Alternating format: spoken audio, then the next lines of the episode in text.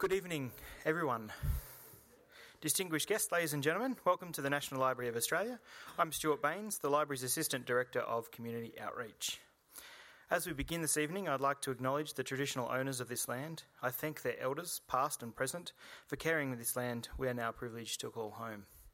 It's great to see um, a lovely audience um, here tonight. Even my efforts to coerce people into the front row did not work. It's just like high school, no one wants to sit in the front row, but I will forgive you tonight.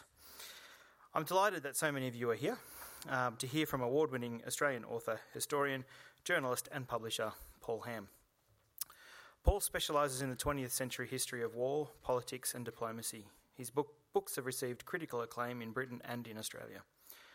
After working as a journalist in London, in 1992 he co founded a financial newsletter publishing company whose titles included Governance, the Money Laundering Bulletin, which he sold in 1997. For part of that period, Paul, also worked part time as the editor of Amnesty, the magazine of the British headquarters of Amnesty International. So he clearly was not very busy. On his return to Australia in 1998, Ham was appointed the Australian correspondent for the London Sunday Times. Paul is, of course, an author. It would take too much time to list all of his works, awards, and nominations. But it all started extremely well with his first book, Kokoda, published in 2004, being shortlisted for the Walkley Award for Non-Fiction and the New South Wales Premier's Prize for Non-Fiction. Sandakan, The Untold Story of the Sandakan Death Marches, was published in 2012 and was shortlisted for the 2013 Prime Minister's Literary Award for History. In 2010, Paul co wrote and presented the documentary All the Way, based on the history of the Vietnam War. In 2012, he set up an electronic publishing business, Ham Press, which publishes ebooks, audiobooks, and short films. His latest book, Passchendaele Requiem for Doomed Youth, tells the story of ordinary men in the grip of a political and military power struggle. A struggle that determined their fate and has foreshadowed the destiny of the world for a century. Like his preceding work, Passchendaele is engrossing and sometimes confronting. It challenges us as readers, not just providing an insight into the most horrific chapter in what was a horrific war, but asks us the questions did this need to happen? Joining Paul this evening is Jack Waterford, Australian journalist, commentator, and former editor for the Canberra Times.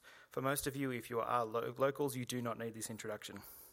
Jack is well known for his long spanning career in journalism, beginning with the Canberra Times in 1972. Jack worked his way through the ranks to become its editor in chief in 2001. Jack was made a member of the Order of Australia for the services to journalism in 2007 and in the same year was named Canberra Citizen of the Year. Could you all please welcome Paul Ham and Jack Waterford? Thank you.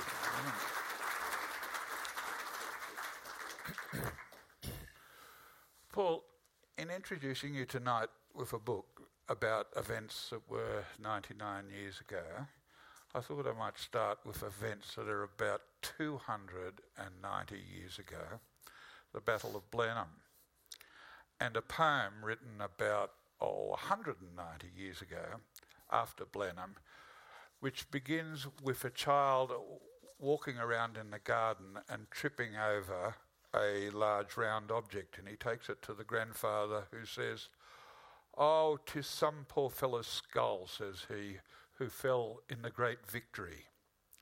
I find them in the garden, for there's many here about, and often when I go to plough, the ploughshare turns them out.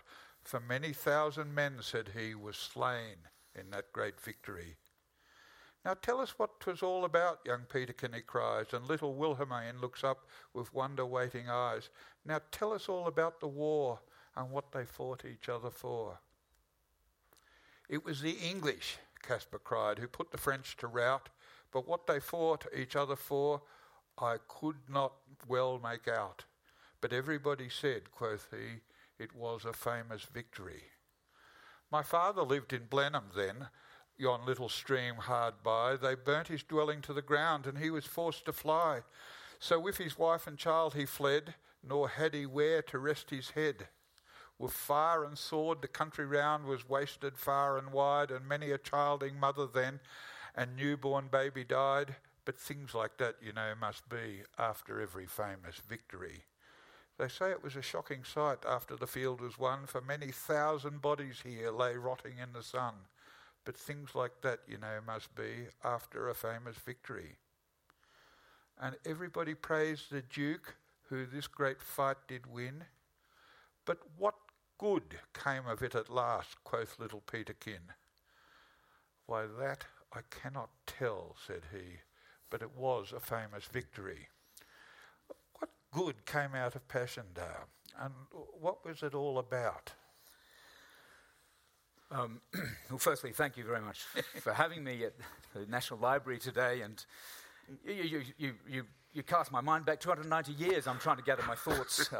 Uh, um, uh, of course, universal truths come down to us from uh, Robert Southey and, um, and poets, certainly the romantic poets as well. Um, you just have to look at Shelley's poetry, yeah. and, and, and, he's obviously the most radical of them all. But I, uh, what good came of Passchendaele? That's the goes to the heart of, of my books. The question really the book asks is, is how this slaughter, four month slaughter from July to November 1917, pure, the purest form of attrition, what good came of it?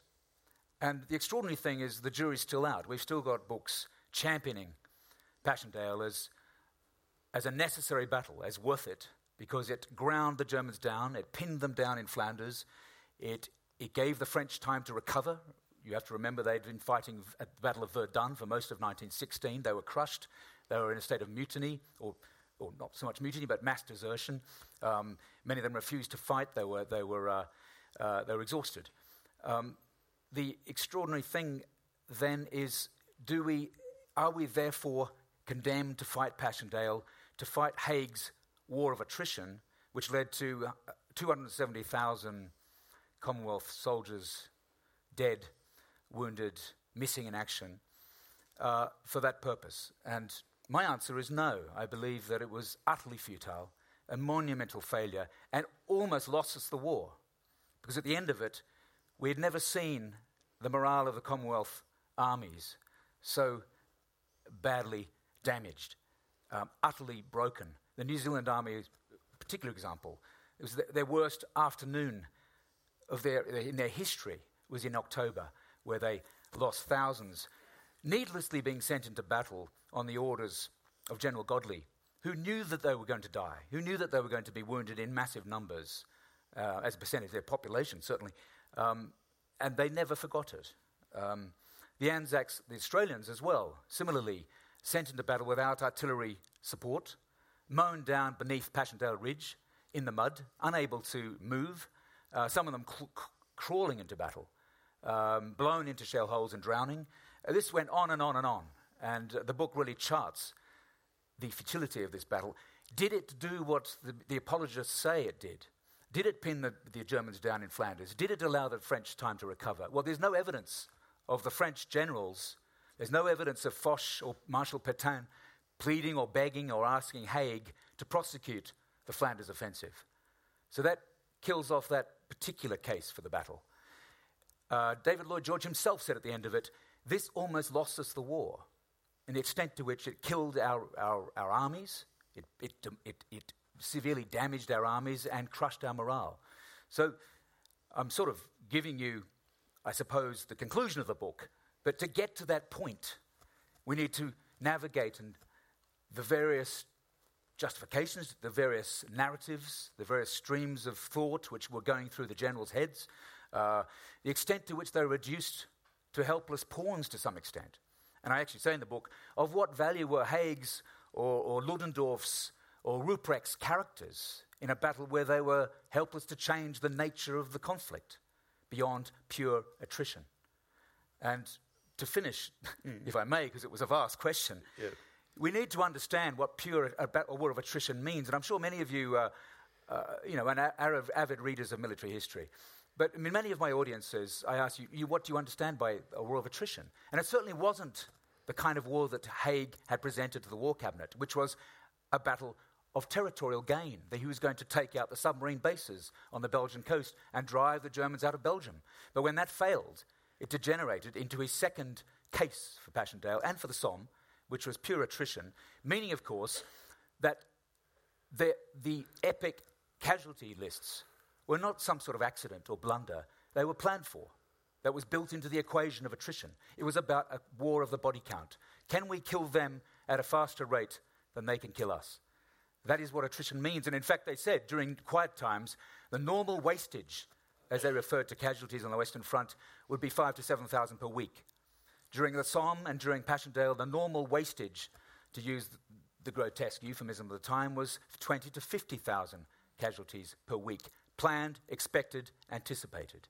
And proof, if anything, that you were being fair dinkum about it instead of mucking around. That's right. I mean, Haig himself uh, chastised some units for not sustaining enough casualties because it showed a want of offensive spirit. Uh, during the Somme in September, he, he actually berated one of his generals, saying, But they only lost a thousand. They couldn't have been.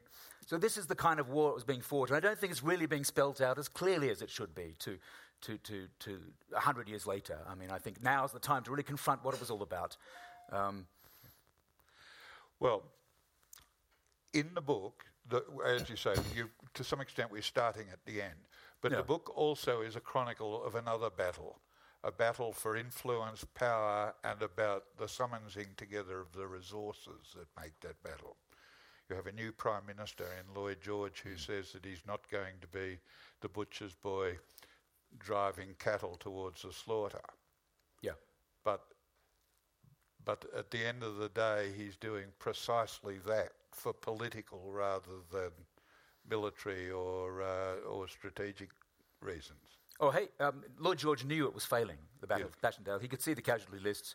It was degenerating into the worst kind of slaughter, which, which he'd said at the end of 1916. There'd be no more Sommes. When he becomes Prime Minister, no more Sommes. I will not be the butcher's boy driving man to the slaughter. And of course, Passchendaele became just that. So it is a, it is a question which, again, goes to the heart of the book, is the overriding political narrative, betw- the relationship between, if you can call it a relationship, the, the hatred, the mutual loathing between Lloyd George and Douglas Haig. And that goes to the heart of Passchendaele. And it exacerbates the fact that they fell out and hardly communicating, goes to the heart of why Passchendaele was such a tragedy, because it needlessly prolonged the battle. Uh, these two men were very proud men. Uh, Lloyd George had had brutally used his general in ways that would astonish us today. I mean, he went behind Haig's back to hand control of the British and Dominion armies to the French in April 1917. An extraordinary thing. That is the extent to which he was going to take command of the war on the Western Front out of the bl- blood drenched hands of General Field Marshal Haig and into the hands of the French. That's the extent to which he was prepared to go to stop it. But he didn't stop Passchendaele. Yes. Now, I, I haven't answered say, that point said- yet, but it's. Uh, I was just going to cut in there when you sort of said that we couldn't imagine today. We couldn't imagine, for example, that a Blamey would sacrifice Australian generals to satisfy American ones, would we? Could we? Well, uh, good point. I've addressed that in Kokoda. Shall we talk about Kokoda? No, no, no. I'm just, uh, you, you were saying that. The, But yes. a nice edit, Yes. Jack.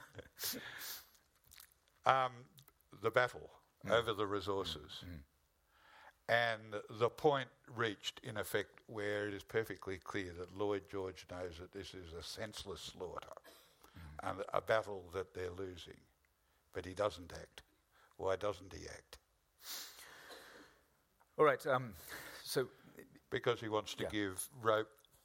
well, he knew they were losing the war, but he, he wanted it to be seen to be Haig's loss. This is my conclusion this, uh, from an enormous amount of work and research looking at the human factor of this, of this war and the, and the brutal politics at the highest level. You, you can't help, and, and Lloyd George actually says this in his memoirs. You, you may have read his extraordinary memoir. One chapter is called the, the, the, the Campaign of the Mud, a whole chapter devoted to Passchendaele. He lived for decades after the war bearing the guilt of Passchendaele with him. And it was guilt. He was, a, he was stricken by this. He was, he, was, um, he was deeply torn by what happened at Passchendaele. He hadn't acted. Now, why did he not? I mean, his answer is that he would have been, you know, um, hung, drawn, and quartered by the, uh, the Conservatives in, in his coalition. The press would have attacked him as, uh, uh, as a meddling politician, thwarting the, the generals' uh, generals' battle, their, their strategies. Um, and, and so that's how he justified it, of not intervening. Now, had he intervened, he certainly would have been seen to be um, stopping the battle at the, at the, at the most critical point, which is on October the 9th, thereabouts, the worst month, the cruelest month, as I call it, quoting T.S. Eliot, of course, um, that was the, the moment where they may have stopped it. And all the historians of Passchendaele say, why didn't he stop at that point? That was the point they were sitting uh, beneath Passchendaele Ridge in the mud, um, being, I mean, the, the, Germans were coming out of their cement pillboxes and just picking them off with rifles and, and laughing about it, pretty much. I mean, they were astonished. They weren't going to waste their machine gun ammunition on an army that had been bogged down, literally. Nobody stopped it. Um, Lloyd George felt that if he had stopped it then, he would have been pilloried by the press and he would have been um, gone down in history, perhaps, possibly as the man who had stopped the war at a moment when Haig was saying, and remember, the politicians didn't know the precise conditions at the front at that time. They weren't getting very, they were getting all the casualties, but they didn't know exactly what was happening beneath Passchendaele Ridge at that moment. Had he stopped it, Haig would have been able to say, well, you, you stopped, you thwarted our hopes of, of overrunning Passchendaele Ridge, securing a jumping off point for the resumption of battle in 1918, even getting to the coast. Who was to know? I mean, they didn't know to, a, to, to an extent what was going to happen next. Of course, Haig knew. Haig knew that he was bogged down, he couldn't move. But that was essentially the reason that, that Lloyd George refused to intervene. He was not going to. Um, uh, he was not going to intervene in a battle where he knew he would be the, the punching bag of both the Conservatives in Parliament and the press. He stopped and let Haig then lose it. But Haig, at the same time, mm. a little bit like Montgomery in a war later, was continually redefining what the objectives of yes. the war was about yeah. and continually insisting that everything was going as planned yeah. and that we were doing really quite well regardless. But even by his own standards as defined in advance, he wasn't doing that well, was he? He wasn't grinding, he wasn't killing more Germans no, no. than he was uh, losing himself. Perhaps uh, to, to take your question in the broader context, uh, yes. you, you, may well know that the original case for Passchendaele, it wasn't Passchendaele Ridge about that, that was just the first stage in a massive offensive, the Flanders Offensive of 1917, which would crash out of Ypres, or Wipers, as Tommies called it, and uh, take Passchendaele, these ridges which were radiating east and northeast of the, the city of Ypres. And then he would, he would steer northeast, charge to the coast, seize the submarine bases, the German submarine bases at Ostend and Zeebrugge. Uh, this was how he presented it to cabinet in June 1917, and it was approved on those ba- that basis. Uh, of course, from those submarine bases, the Germans were waging unlimited submarine warfare, U-boat warfare on the on Allied neutral shipping. So they needed to be seized, and then he would sweep towards towards Holland and drive the Germans out of Belgium. This was a fantastically ambitious plan. Um, the Needing was only an extra 500,000 soldiers. Only that's what they one, one of his generals actually said. It would probably no, it was one of the cabinet uh, ministers actually said um, probably only take five. Milner, I think, it would cost 500,000 troops only. Mm. So this was the plan. Um, it took them four months. Passchendaele was to, supposed to be in his hands within a matter of a couple of weeks. It took four months. Now, you've got to remember, Passchendaele's eight kilometres northeast of Ypres. It took them four months to get to Passchendaele with 270,000 Allied casualties and 217,000 German casualties. So, in other words, once the war had been bogged down, he then reverted to his secondary justification for the battle, which he didn't inform the war cabinet about, which was the war of attrition, which was the wearing down war, as he, as he called it after the Somme. And that was about, literally, as I've said earlier, wearing down the German morale, killing them at a faster rate than they were killing us. Now, of course, we were losing. We lost the body count, to put it brutally, at Passchendaele. They killed more of us than we killed of them. But in Haig's mind, and he called it, they, he called it the, the same, well, far worse casualties after Somme. He said these were not extreme given the nature of the battle. Um, what, um, what Haig knew was that he could draw ultimately on a far deeper pool of manpower so the pure mathematics were in his favour. Because once the French were steadily recovering, and in fact they were recovering at a far, far faster rate than, uh, than Foch and Pétain had, had, uh, had informed Haig, but it served their purposes to tell him to exaggerate that they were pretty well still broken. Um, and the Americans were coming, because once, once the uh, Germans launched unlimited submarine warfare, the Germans entered, the, the Americans entered the war. So, in other words, he knew he had these vast armies ultimately to draw on. So he'd keep bashing away using the only armies he had at his disposal the British, the Anzacs, and the Canadians, and a small South African brigade. And so that's um, basically what happened. He knew that he would just keep pounding away until the bigger armies arrived. So although he lost the body count, it didn't really matter in the, in the, in the, to him and to many of the generals in the ultimate. Uh, and I say when I say it didn't really matter, let's clarify that. Obviously, the generals weren't butchers. They cared deeply about the loss of their men. Haig was a regular visitor to, to the, to the, to the uh, field hospitals. Uh, he devoted his life to veterans' families after the war. But strategically at the time, this was the cost of attrition massive casualties. Yeah. This was their duty to give their lives to a war of pure wearing down. And yet, if all he wanted was time, if all he needed was a sort of a period to wait until reinforcements arrived, or the Americans, or whatever, mm-hmm. why was he not adopting what you might call, you know, an active defensive mode, as the French were doing, or as indeed the Germans had been mm. doing for most of 1917? Um, it's, it's, it's, it's, such a good question that the Haig himself devoted an entire section of his final dispatch to why I continued, you know, prosecuting an offensive attack. battle. Yes. Because he had been, this had been pushed on him several times, and certainly Lloyd George wanted him to fight a defensive battle, ideally, but didn't intervene to, because until it was too late, to insist. I mean, in fact, Lloyd George wanted to move most of the war to the Italian front, uh, sort of another Gallipoli, a third front in the south, um, which was which was partially adopted actually towards the end of 1917. But the, the point is interesting. Um, uh, it goes really to the heart of, of the problem of, of Passchendaele.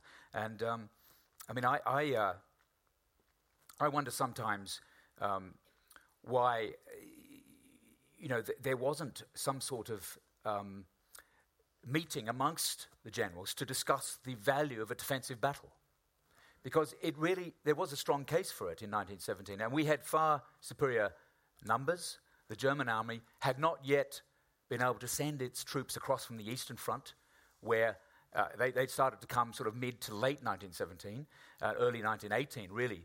And um, you had um, the Commonwealth troops had already proven themselves extraordinarily defensive strength of the British at Ypres in the first Battle of Ypres in 1914.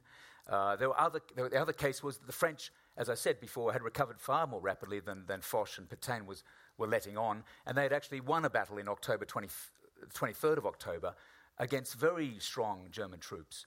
Um, so, in other words, there was a case for a defensive battle.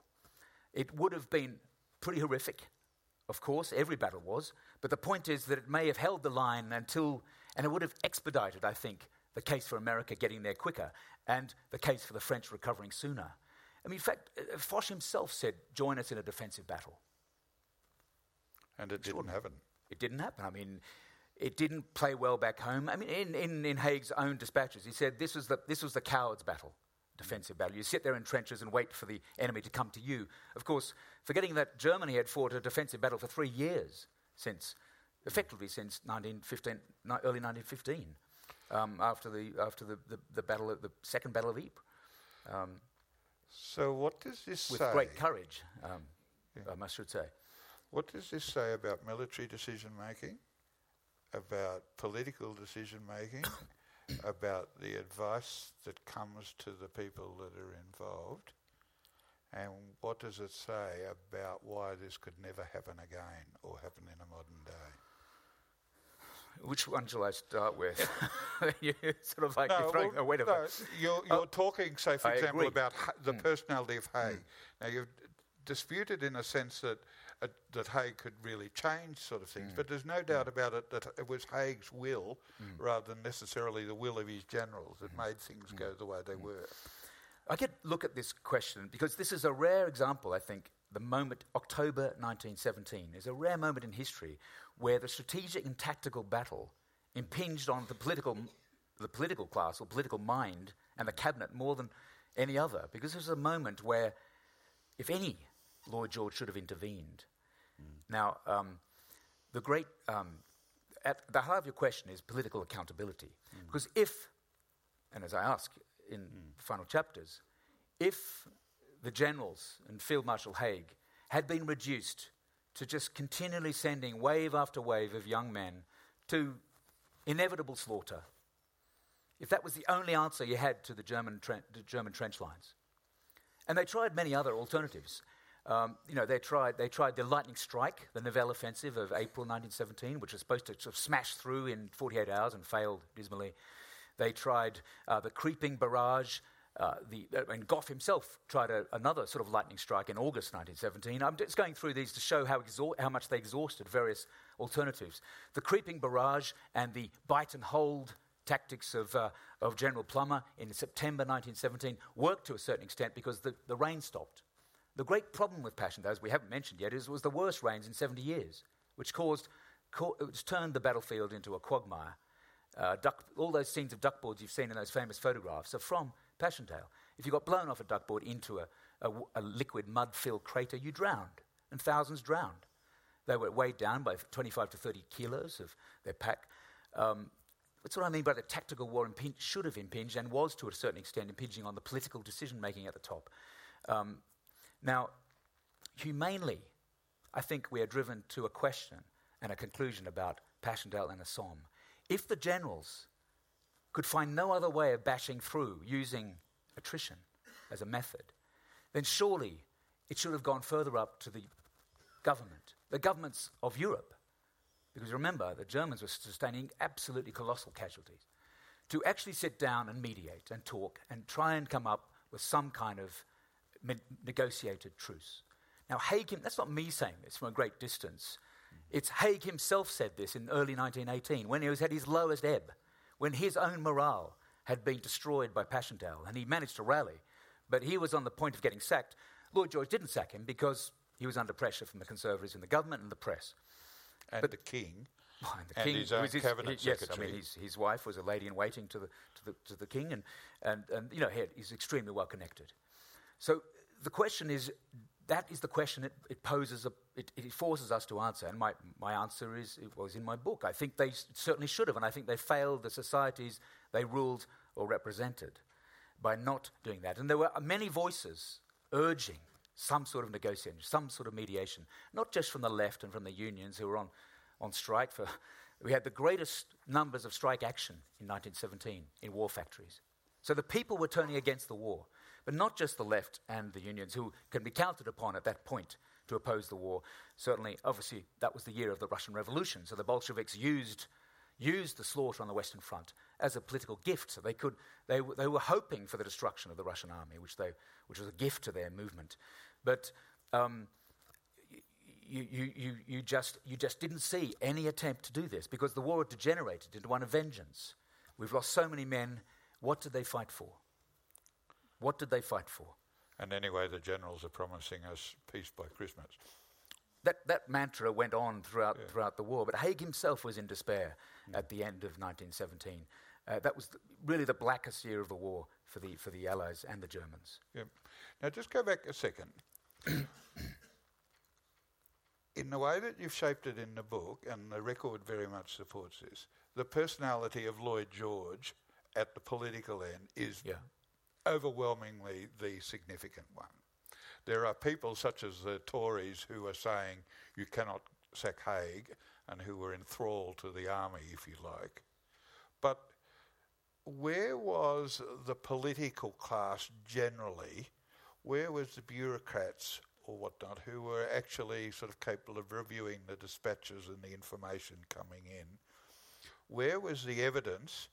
I mean, as you say, there's plenty of material which suggests that that the war was unpopular and that people knew about the carnage.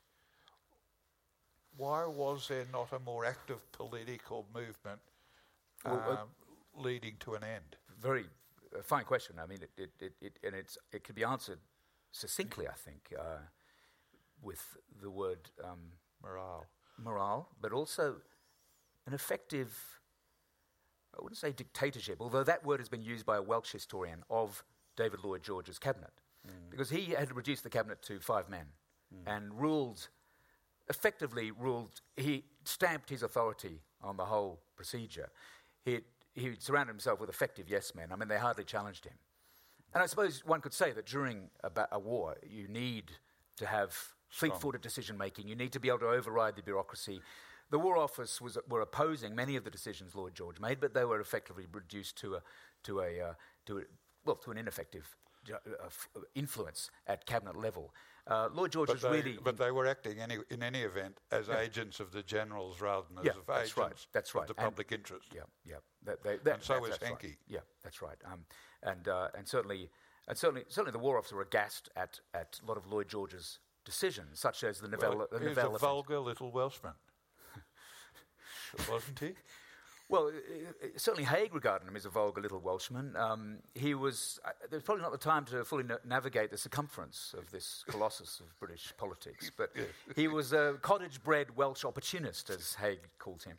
Uh, you know, a, a, a monstrous influence in many ways, an extraordinary man, a brilliant orator, a brilliant manipulator of events, a great. Uh, he, he was. He really didn't stand for anything as such. You couldn't. You couldn't take Lloyd George and said he stood for this or that. He admitted this himself. He said, "I can't really identify what I really stand for, but I know it at the time." Effectively paraphrasing one of his comments, but he did The stand. Brendan Nelson of his day. well, whoa, I couldn't possibly comment on that, but he, he, uh, he certainly, um, he certainly uh, was opposed throughout his reign, if you can call it that, to inherited wealth, and that's the starting point of his distrust and uh, dislike of Haig, because Haig, of course, was the inheritor of immense wealth through the Haig whiskey, whiskey distillery. I mean, he was a, a high born lowland Scot, aristocratic, aristocratic pedigree, um, went to all the right schools. And here's this upstart, as Haig viewed him, actually taking command from his, behind his back and handing it to the French. So, what you saw after that disastrous uh, act, or incredibly um, disloyal act of Lloyd George's, their relationship plunged into it wasn't, this wasn't just a breakdown in, in political relationship at the highest level.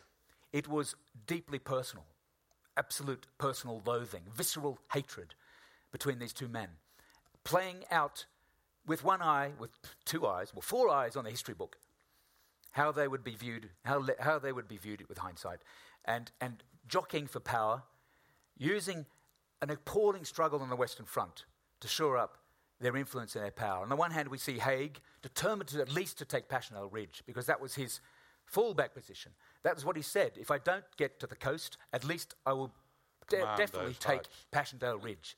And if he didn't take that, then certainly, and this is the flip side to the other question from Haig's point of view, if he didn't take Passchendaele Ridge, Lloyd George then would have hung him out to dry, destroyed, not only sacked him, but destroyed his reputation forever. He succeeded in doing that to some extent 30 years later with his memoir. But at the time, of course, they took Passchendaele Ridge. It, it lasted a couple of months because the Germans, in the spring offensive, the beginnings of the spring offensive, um, took, it, took it in a few, few days, pretty much, and, and forced the, the Allied armies back to the gates of Paris. Um, a miracle that we actually were victorious. And um, Lloyd George himself had said, Passchendaele did more to risk and jeopardize our chances of victory over the Germans than any other battle. And to some extent, I agree with him. And the, the, the analysis is in the book. Um, don't have time probably to go into the, the details of that comment. This was the war to end all wars. It was the first, well, if you exclude the American Civil War, I suppose, but the first sort of really total war on on Europe's shores. Millions died. Millions of civilians died. People starved. Um, and we all dedicated ourselves to the idea that there would be no more war again. Did we actually learn anything out of it all? Is, did, Um, could throw that open to the audience, actually. Did we learn anything at all? Looking what happened tw- 25, 30 years later, uh, some historians now regard World War I and World War II as a continuum. As a, a, a- we had the Weimar, a, a blip of peace in the middle, the, the Jazz Age, massive depression, hyperinflation in Germany, and then the resumption of total war. Uh, what did we learn? At the time of 1917, I'll tell you what Lord Lansdowne learned. So, in other words, to take it back to the actual time, rather than for us and for me to, to pontificate, I can give you my views of whether we learned anything, but this is what he learned at the time. And Lord Lansdowne, you have to remember, is a, is a, a Tory statesman, former foreign secretary. So the last man you'd think would be t- talking this so-called at the defeatist talk. But he said, "We're not going to lose this war." He wrote to the papers. He publicized this. He wrote, "We're not going to lose this war, but its prolongation will spell the ruin for the civilized world and an infinite addition to the load of human suffering which already weighs upon us." What will be the value of the blessings of peace, he asks, to a nation so exhausted that they can scarcely stretch out a hand with which to grasp them? And that is the, the, what he took from what was happening. Um, what have we learned from this battle? I see now people, historians, experts, military um, specialists, saying that we had to fight World War I to crush German tyranny. There's been a big debate in the BBC earlier this year involving that, that very question should we have fought World War I? And um, the pros, yes, we should have fought World War I, resoundingly won the debate. I would have been on the other side. Now, what astonished me about that debate was that, yes, we won World War I, but they didn't actually properly address for what? For what were we continuing this slaughter for, and what was it going to? And Niall Ferguson is very interesting on this point. We won't go into, into his, his, his book, but one of the questions um, was the, the pro side that we had to crush German tyranny. They were likening it to Nazi Germany, which is an astonishing thing when you think about it. Nazi Germany was nothing like Germany of the first decade of the 20th century, where you had a country as democratic as Britain's, mm. one man, one vote. You had the first welfare state, or the first welfare structure bo- embedded in politics through the Bismarckian reforms, which, you know, Kaiser Bill did la- largely try to dismantle, but the legacy of it was still there. You had a country that, yes, was a, a democracy, although the one thing you didn't have, however, was a constraint or a, a hand to hold back the Prussian military caste. And as they gained power, they gained more power with every failure of us, of ours, to intervene and negotiate and talk to the civilian government. The French didn't speak to them in 10 years. Um, and their economic power was, was, was well, they were the, the, lo- the, the, economic locomotive of Europe. So there was that, that, that they, obviously the British Empire did not like. And they wanted a slice of empire. Um, the, re- the French, the British, and the Russians commanded most of the world. So we look at Germany, a very different country.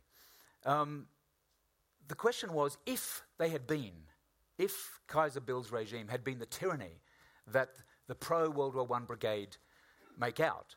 Why then would one of these historians have said, have answered, yes, no, we shouldn't have gone to war if Germany had honoured Belgium's borders? I mean, you can't have it both ways. It's either a tyranny which we need to crush, regardless of whether Germany honoured or breached Belgium's borders. So, see, see, there's an incoherence there which still exists to this day. But I believe that even um, Grey, Edward Grey, in his lukewarm and rather, rather battered and fragile way, was trying to mediate right up until the July crisis when it was too late. Um, but there was this hope that mediation could intervene. They'd done it in 1905, they'd done it in 1911 with the Agadir crisis, 1905, the, the first Moroccan crisis. They'd done it in 1912 and 1913 with the first two Balkan wars. And, and initially, the, the war, the First World War, was initially called the Third Balkan War in July. Uh, so these questions should be asked rather than to retrospectively say this was another Nazi Germany. We needed to crush them. I mean, an extraordinary uh, looking at reading history backwards. But one of the other, oh, sorry, one of the other sort of aspects of it, though, is so if you look at modern wars such as Afghanistan and Iraq, and almost certainly, well, definitely Vietnam as well, mm. you have decisions being made rightly or wrongly, usually wrongly to intervene, but the nature of the battles, the nature of the struggles, inexorably changing and then inevitably sucking in more resources, changing the way that uh, people are doing it. More and more generals insisting that if only we get this, we can have the troops home by Christmas. Seeing light at the end of the tunnel. Um, in the case of Vietnam, going from, you know, 20,000 troops to half a million troops in Afghanistan being there forever, the combined length of um, the First and the Second Wars. Mm. Well, it makes my blood boil actually to see the lack of accountability at the, in the political level. War after war after war. And recently, uh, some of you may have read the Chilcot inquiry, Um, well, it's a million words or so, but so probably not. But the first 150 pages of the executive summary, which is very interesting because this is really a kind of inquest into war. It's kind of looking at a civilian written committee of inquiry into why, we, why Britain went into Iraq. Yes. And it's an astonishing document. I mean, it, it, it, it basically throws the book at the Blair government of the day. Uh, it stops short of calling anyone a war criminal, and I don't think Blair was, but, but certainly the government had did fail to exhaust the routes towards a negotiated peace or, or some sort of way where we could stay out of Iraq, not a peace, but they, they failed to look at uh, to account to Parliament. They failed to debate or account to the people. I mean, the, the litany of charges goes on and on, and it's an incredible document. Had had our governments been aware, possibly, of a Chilcot inquiry at the end of Vietnam and these other wars, perhaps they would have thought a little more carefully about. I doubt it, but it's nice to think, isn't it? They would have thought a bit, a little bit more carefully before Menzies decided to take us to Vietnam without any parliamentary discussion or, or, or, or debate. I mean, in my book in Vietnam, takes us through that in detail. Uh, now, I, I, I probably sound to some of you like I'm being quite judgmental, and, and I suppose in a discussion like this, we're allowed to be, aren't we? And, but my books take a very set course. For the nine tenths, or pretty much 98% of them, give or take, uh, they are charting a narrative. They're looking at what happened, and I look at all sides. I look at all voices. I look at the left and the right. I look at Japanese and Australians in Kokoda. Some reviewers didn't like that. Um, and you look at what's happening. You take the story forward with a sort of symphony of voices, and you try to bring that together as a narrative. But in my last chapter, I think I owe it to the reader to, to give my views. To, I've done all this work. It's, it's, I think it's only fair that I should make some sort of judgment. So, what we're discussing here, I suppose, are my judgments. I don't want you to think I'm writing polemics here. It, this, is, this is, I'm trying to actually get to the bottom of what happened from various perspectives. Yep. Now, the political accountability is the critical one, but Yeah. there's also another question, which is military accountability. And there's a Canberra aspect of this that I just sort of want to raise. When they started building Canberra, the Walter Burley Griffin's plan, um, just uh, west of Mason Street or north of Mason Street, we built a vast windbreak to protect Canberra from the dust blowing in. And we called it Haig Park. I can see where this is going. Yeah. Is it time to think about changing the name? It, let me tell you, it is named after Sir Douglas Haig. No, I understand. I understand. Yeah. They're having this battle in England with at Oxford or Cambridge over the Rhodes Rhodes statue. Cecil Rhodes' statue, now damned as a slave driver, um, Imperialist. imperialist, and until recently a great man uh, who opened up Africa for trade, etc. The Rhodes Scholarship named after him. They'll have to rename that, I suppose. I, I, um, I, I suppose I'm in the unfashionable position of saying no, they should not change it. And the reason I say that is because there is a case for there is a case for negative history. There's a mm. case for sustaining the controversy. There's a case for people saying, why is that named after Haig? If anything forces us to confront history, it's that we do not have all these comfortable shibboleths and, to- and totems around us, named after great men and great women who we all love and adore. I think we need to drag the misery with us to a certain extent, and we need to focus on why this is named after Haig. We need to know that this man was responsible for sending the best part of our youth and British youth into battle in the Western Front, knowing that they were going to be slaughtered. Now, this is an unpopular view, I'm sure, in, in, in amongst many of you and amongst many, uh, many younger people, but um, how else are we going to know what happened if we simply expunge from the record what actually happened using these to- totems, if you like? Couldn't we find a few of our own villains, though—an Abbott Park or something like that? I can think of many villains. We can name many parks after. On that note, um, I'd just like to thank um, both Paul and Jack. Um, I hate to bring the discussion to a close, but um, this is an opportunity for you, the audience, to, to ask Paul some questions. Um, we do have a microphone that Hugh has, um, so if you raise your hand, please wait for the microphone. um, because we are recording this and it also goes through the hearing loop. Um, but to kick us off, I'm actually going to ask a question, which I very rarely indulge myself doing. Um, from someone who's walked um, these battlefields and cemeteries several times, um, this whole notion of is it worth it? For me, the answer is no. When you go into Hooge Crater Cemetery and many others, and you see one headstone that says um, "Here lies the remains of 16 Commonwealth soldiers," that to me is a reason not to do this. Um, but you talk about uh, your books being a symphony of voices, um, and we've talked about controversy a little bit. So I thought we'd start with this question. And given that you write with this symphony of uh, voices, Paul, and you have that broad perspective, what do you think about the increasing narrow and idealistic Australianism that's surrounding the telling and retelling of our military history, and particularly as it relates to um, the First World War and I guess traditionally Gallipoli, and now moving into the Western Front? Well, this is the school of history known as it was the Aussies what won it.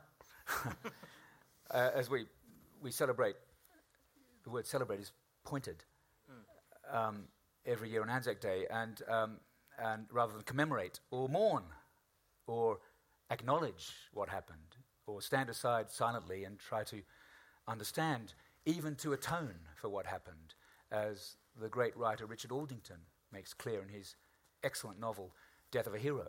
He asks, How do we atone for 37 million people, casualties, dead, wounded, missing in action in World War I? The total, the total casualty. How do we atone for that?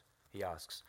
And that, I think, atonement is the word that no one seems to use anymore. It's that one of those, it's kind of an, an old fashioned word that you don't hear much about. What, what does atonement mean? We are collectively responsible for what happened in the 20th century, I believe.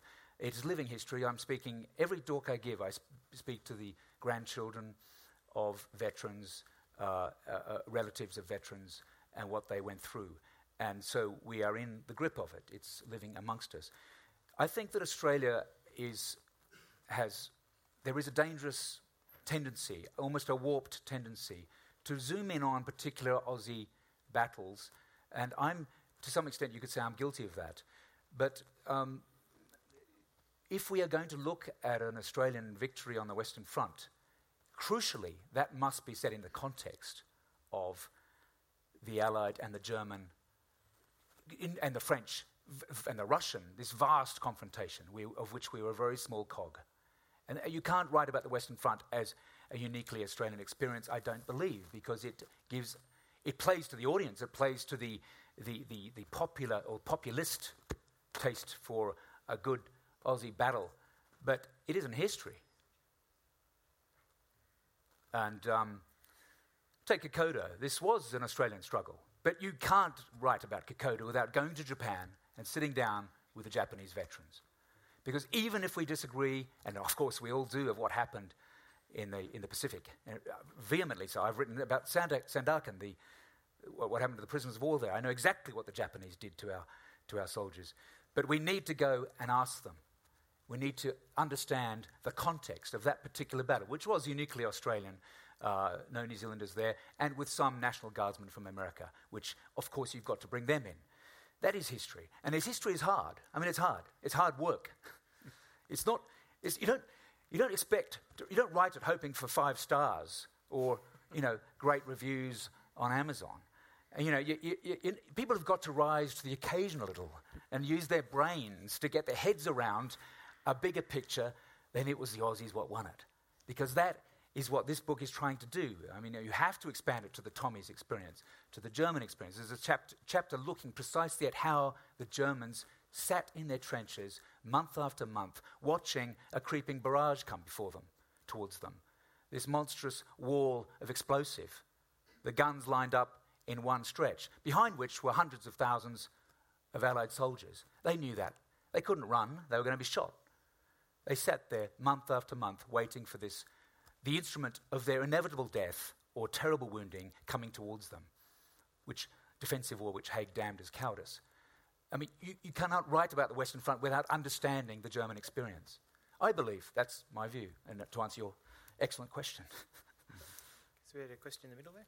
Uh, thanks very much for a great conversation so far. Uh, the press. Could go off a cliff now.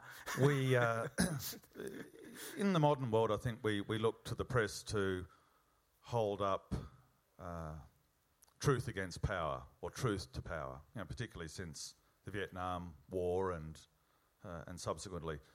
But in World War One, there were journalists and there were some members of the press who did seek to hold up truth against power. Could you talk a little bit more about the role of the press or the media scape more generally, and whether or not there was a, a fundamental failure of the press and, and journalism around Passchendaele in particular?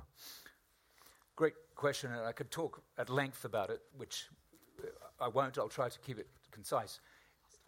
The, the excellent journalism that we saw in the Western Front was the exception to the rule. And you met Charles Bean was one of them. Excellent journalist who managed to cut through with his genius the censorship on many occasions. Certainly, Philip Gibbs on the British side, an excellent journalist, um, who also conveyed something of what was going on, something of the conditions, these appalling conditions. Um, but by and large, the press were, in the, were the tools of, of Haig's intelligence. And his, his general, in charge of intelligence, General Charteris, pretty much ran the press and fed them what he believed they should be fed, which was, you know, at some time it degenerated to, uh, you know, a jolly good romp, a victorious romp through the uh, through the through Flanders fields and um, northern France to inevitable victory, and uh, photographs of cheering soldiers on their way to the front lines, um, all, you know, played played up. I think it was a it was a woeful failure, the media. I think that they were, they were often used as propaganda weapons. Certainly, um, the famous case of boiling down prisoners' bodies into soap. Or Edith Cavell. Which was the German, Germans were supposedly boiling down prisoners' bodies and using them as extracts for, for all sorts of chemical substances. This was a Charteris lie which he fed to the press, and of course the Daily Mail ran with it. Astonishing, isn't it? Um, so I think. Well, whose side were they on? yes, as somebody might ask. And when the exactly when the uh, when the um, they certainly had no. If, if truth uh, was the first casualty of war, it was writ large in World War One. But but if they had any responsibility to the truth, it was pretty much snuffed out in late 1917 when they might have started reflecting the popular will against the war. As we saw in the Vietnam, when the people turned against the war, the press turned. The press didn't lead the mood of the people, by and large, during Vietnam. The people led the press. Up until 68, the Tet Offensive, that this was a gung ho story against commies in, in, in, Vietnam. But when they realized the, pr- the people had turned, that's when the press turned. Now, you may dispute that, but in my analysis for the media during Vietnam, and there are exceptions, of course, there are always exceptions, these are generalizations. But in World War I, once they realized the people were turning, Lloyd George got, his prop- got out his propaganda unit and did a, the king did a tour of the country, visiting factories, trying to encourage workers to go back to work. And once the king appeared, of course, they did go back to work. Yeah. Um, you had the propaganda offensive was, was, was going across the country. The press was all part of it. So it was, it was a shocking um, uh, dereliction of any kind of duty to the idea of, of, the, of the truth. And yet, I, I, agree entirely, and I think one of the shameful things is, if you like, not that I actually accept the well crafted version of Keith Murdoch in relation to Gallipoli, but there was no Murdoch, no mm. Murdoch mm. there. Mm. But it was a war fought fairly close to home. British soldiers went on leave the British populace, certainly the British working class, was well aware of the conditions in the trenches. And they might have been reading jolly, dec- wonderful stuff in the Daily Mail or whatever, but they knew it was crap. Uh, I think, yeah, those stories were coming back uh, yes. throughout. It was up until late 1916, though, when yes. that really started coming home with, with the, the Somme. Yeah. With, yeah, with the Somme. And whole communities not coming home because the PAL battalions, as many of you know, were, were born of local communities or mm. local workers. And if a whole community were wiped out, they were bereft of young men, such as Accrington in Lancashire. Mm. This sowed the idea that an entire generation of young men were being wiped out. Mm. So, yes, they did know. The rumours were coming back, but the press were muzzled insofar as they were able to, to really portray the, in detail what was happening in Passchendaele. Um, but people knew. Yes. Gentleman there. Thank you. Thank you, Paul, for uh, a, v- a very interesting discussion. I couldn't help but think when you were talking about the October situation at Passchendaele and the pressure perhaps on Lloyd George to stop Passchendaele and compare it, albeit in a different way, with what happened at Gallipoli. I know Gallipoli is a, you know, not as big um, an offensive, but at least the politicians there listened and sent other generals out to have a look and then decided we must withdraw.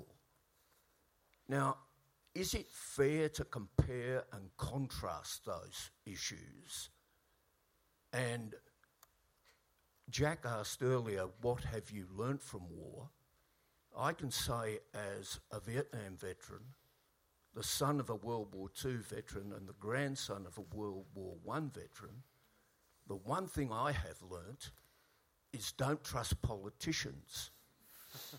so, as a supplementary question, how do we ensure that the Prime Minister, such as what Howard and Menzies did, can't just turn around and send us to war again? I'll um, endeavour try to answer your your question in reverse, perhaps. Um, we haven't had a Chilcot inquiry here, so that's not going to happen. So accountability will not be will not be exercised. We won't see any accountability for our entry into the Iraq War. Uh, and I use the word accountability advisedly because blame is too crude. We're looking at responsibility to the people who were, who were ordered to go to war. I believe there should be inquiry into a war of that sort when it was so divisive. Certainly the Vietnam War. There's been no inquiry into the Vietnam War as such, um, not one that I found anyway.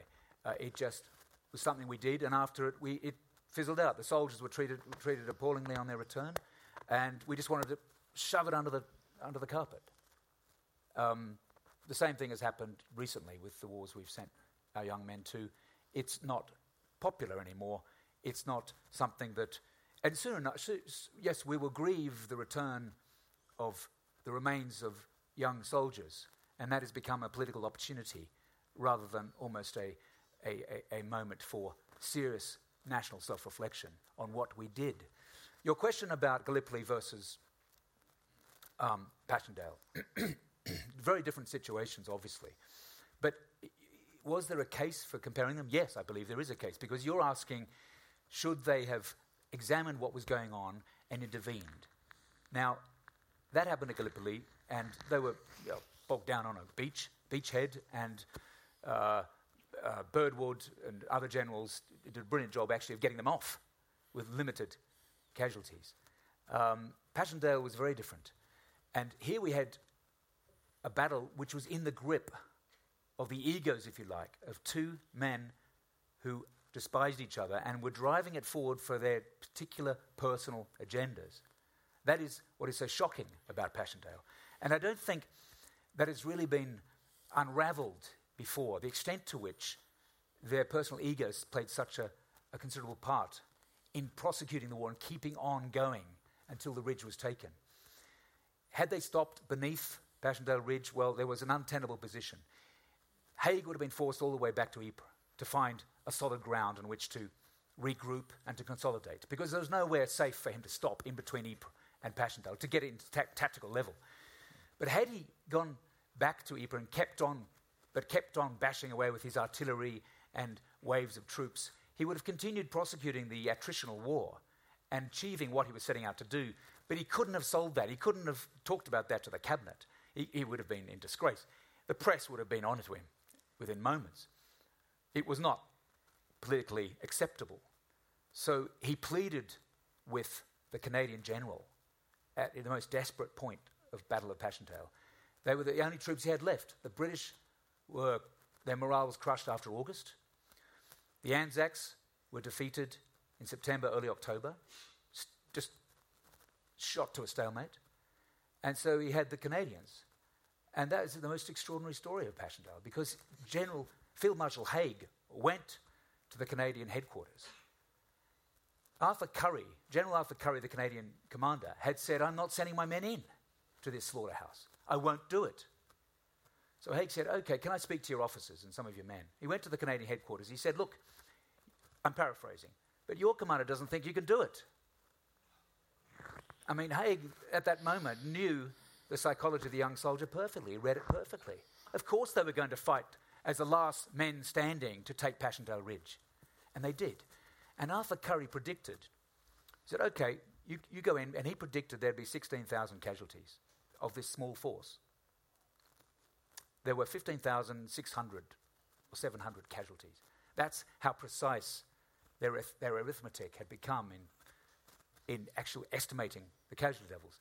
Nine Victoria Crosses in a few days the Canadians earned in taking Passchendaele Ridge, which was held, as I say, for a few weeks, a couple of months, after almost 300,000 casualties. What lessons? I, I, am helpless here. I, I, urge you to read the book, really. I, I, think that they come out through the process of. of but I, thank you for your question, and also interesting to hear that you've had generations subjected to the will of politicians who have shown little or no accountability after the event to what happened. Should have one last question over this side. Yeah, th- thank you for the talk. Um, yeah. So, just a little bit about myself. My grandfather served in Gallipoli and then he went across and served in Amiens where he was uh, wounded. And he went through World War II and it possibly follows on behind this question. And it goes to Churchill's legacy. Um, and since reading a little bit about World War One, um, I'm not so sure that he was actually as deserving of his legacy that is. Um, and I'm just curious for your views on Churchill. At that point in time, after World War One, well, he he was, um, uh, you know, Gallipoli. He was basically held up as responsible, and he it was his brainchild. I mean, he he uh, he was very much behind behind shifting uh, the war to a third front uh, at Gallipoli in the Dardanelles, and squeezing Germany in a three-way vice. Soft underbelly. Soft underbelly. Yeah. Um, and it failed, as we all know, the story. Um, then he was in disgrace. He was removed from the cabinet. He, he came back under Lloyd George. Lloyd George and Churchill got on very well. Um, he became the Minister for Munitions and uh, did a great job.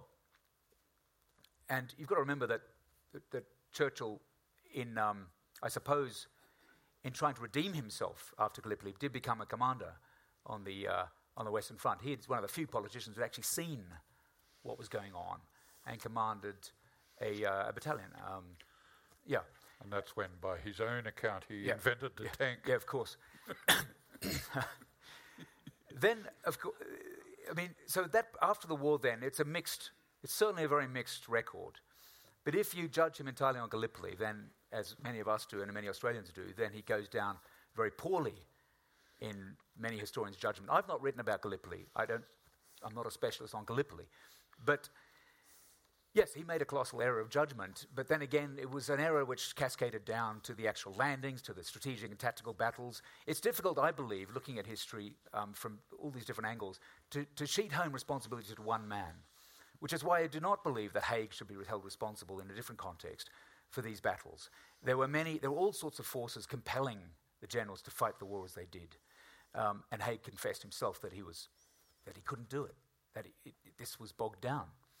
Uh, Churchill probably had a healthier ego than that, um, and, and rarely, if ever, accepted responsibility, um, openly at least. And certainly David Lloyd George um, uh, never accepted responsibility for any of his um, grotesque misjudgments. And 30 years later, if we can st- expand your point to political responsibility, even in David Lloyd George's memoirs, he he blames most of the blame we have for Haig, most of the, uh, I suppose, the oh what a lovely war Blackadder view of World War One comes from, originates from Lloyd George's memoir, that chapter where he blames Haig pretty much for the whole disaster. Mm. And this is, this is just a misreading of events. It makes great reading, of course, but it's a misrepresentation of what happened. So Ch- Churchill, yes, you could, you could a lot of people do blame him, but I, I, you can't see it in that light. There are many, all sorts of different confluences of events and forces acting on, on, on these men in power. Uh, the great man theory, I don't buy. It's, nor do I buy Tolstoy's theory of the mass will driving history, if we can. it's, it's an interplay between the leaders and the led at every level. They're always, they're, the leader any, at any level is always under the influence of the will, whether it's the mass will or the will of his immediate uh, subordinates, and they have to act accordingly. And so that's what I mean by history is hard. You just can't look for some sort of easy solution that and, and identify the baddies. You've got to look at the context. Well, unfortunately, we are out of time. I'd love to keep going. Now, I may shock you here, but as you leave tonight, you will be able to buy the book for a 10% discount. So please do. Um, and Paul will be out